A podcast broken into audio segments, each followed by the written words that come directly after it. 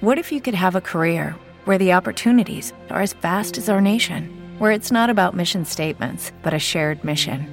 At U.S. Customs and Border Protection, we go beyond to protect more than borders from ship to shore, air to ground, cities to local communities. CBP agents and officers are keeping people safe.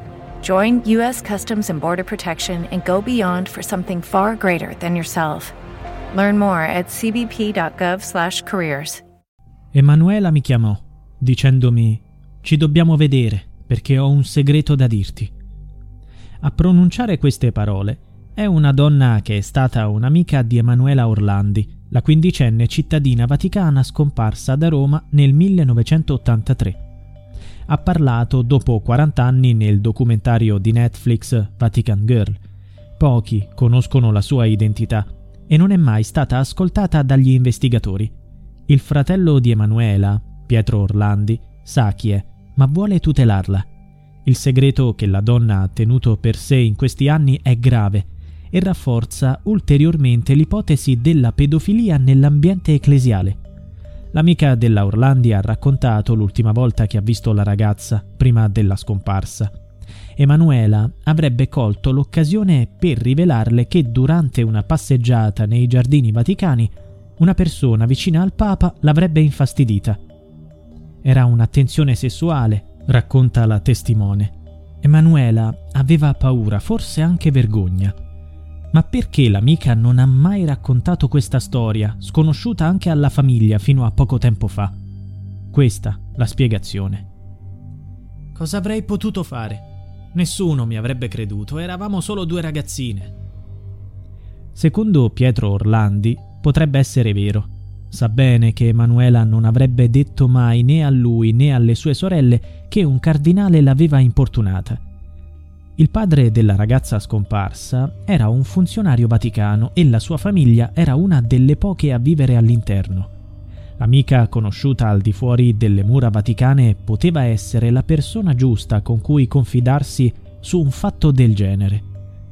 Negli ultimi giorni, sulla teoria della pedofilia nel Vaticano, ci sono state molte polemiche, soprattutto le dichiarazioni di Pietro Orlandi che hanno suscitato reazioni su più fronti. L'uomo, parlando di Papa Voitila, aveva detto Ogni tanto usciva di sera e andava in giro con due suoi amici polacchi. Secondo qualcuno non andava certo a benedire le case. L'intero mondo cattolico, incluso Papa Francesco, è intervenuto in difesa di Papa Giovanni Paolo II negli ultimi giorni, sull'aereo papale che lo stava portando in Ungheria, il pontefice ha preso le difese di Giovanni Paolo II e ha detto che le accuse mosse sono una cretinata. Il 16 aprile scorso, durante la preghiera del Regina Celi, nella Domenica della Divina Misericordia, le aveva definite illazioni offensive e infondate. Pietro Orlandi ha precisato che le sue dichiarazioni sono state fraintese sottolineando che solo chi è in malafede ha visto dietro quelle parole qualcosa di losco. Il fatto che il Papa facesse delle uscite da solo, senza la scorta, non è una novità. Era una notizia pubblicata nel Corriere della Sera già il 15 maggio del 1981. Il titolo dell'articolo di Andrea Purgatori era I dipendenti della Santa Sede. Voitila esce anche da solo e senza avvisare nessuno era stato pubblicato sul giornale due giorni dopo l'attentato al Papa del 13 maggio del 1981, in piazza San Pietro, del terrorista turco Ali Agca. Ma le polemiche non si sono fermate e Pietro Orlandi, negli ultimi giorni, ha ricevuto una lettera di insulti per quelle parole rivolte a Papa Voitila. La lettera, firmata da un tale Luciano Dei, è arrivata all'indirizzo della madre di Pietro che tuttora vive all'interno delle mura del Vaticano. È stata spedita da qualcuno che ha accesso a quei luoghi perché c'era il fra... BetMGM has an unreal deal for sports fans in Virginia. Turn $5 into $150 instantly when you place your first wager at BetMGM. Simply download the BetMGM app and sign up using code Champion150. Then place a $5 wager on any sport. You'll receive $150 in bonus bets, regardless of your wager's outcome. And if you think the fun stops there, the King of Sportsbooks has plenty plenty of surprises in store. Check out daily promotions, same game parlays, live bets, and so much more. Download the app in Virginia today and get $150 in bonus bets instantly from your first wager only at BetMGM. BetMGM and GameSense remind you to play responsibly. See BetMGM.com for terms. 21 plus only, Virginia only. New customer offer, subject to eligibility requirements. Rewards are non withdrawable bonus bets that expire in seven days. Please gamble responsibly. Gambling problem? Call 1 800 Gambler. Promotional offer not available in Washington, D.C. Francobollo senza il timbro, perciò la lettera non è stata spedita. Si legge scritto a mano. Caro Pietro, sei un bugiardo e lo sai.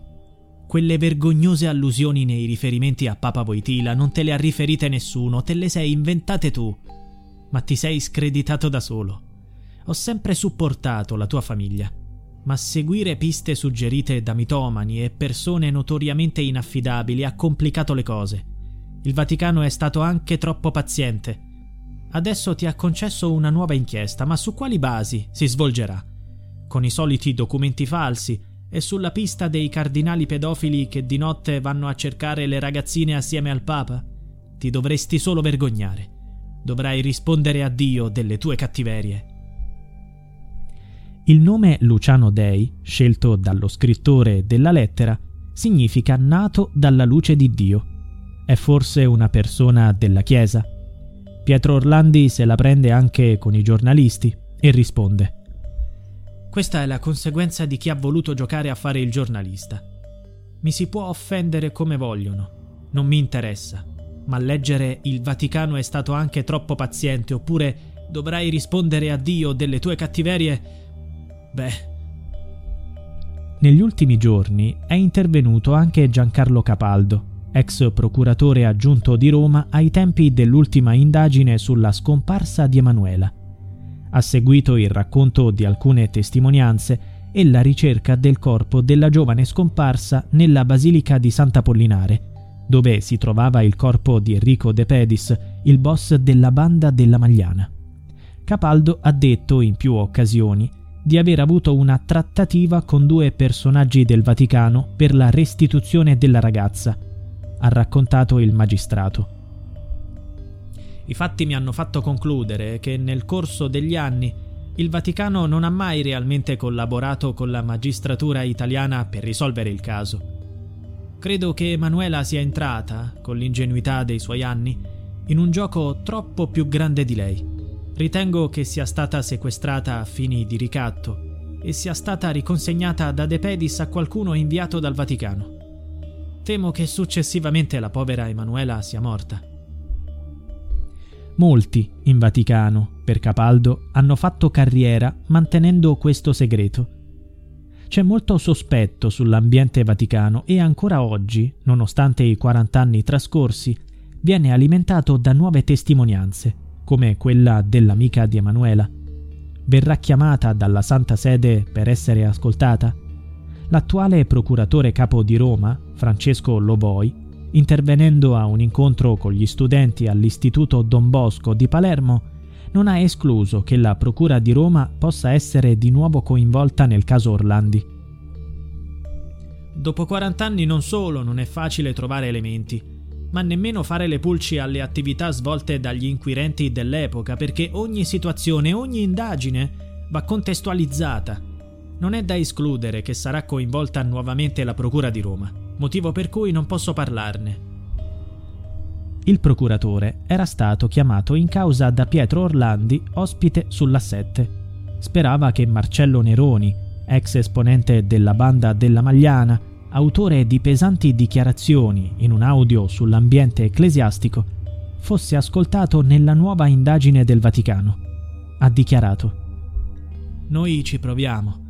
Se non ci riusciamo, chiederò l'aiuto di Lovoi affinché lo ascolti e poi ci riferisca. Noi scaveremo in questa direzione.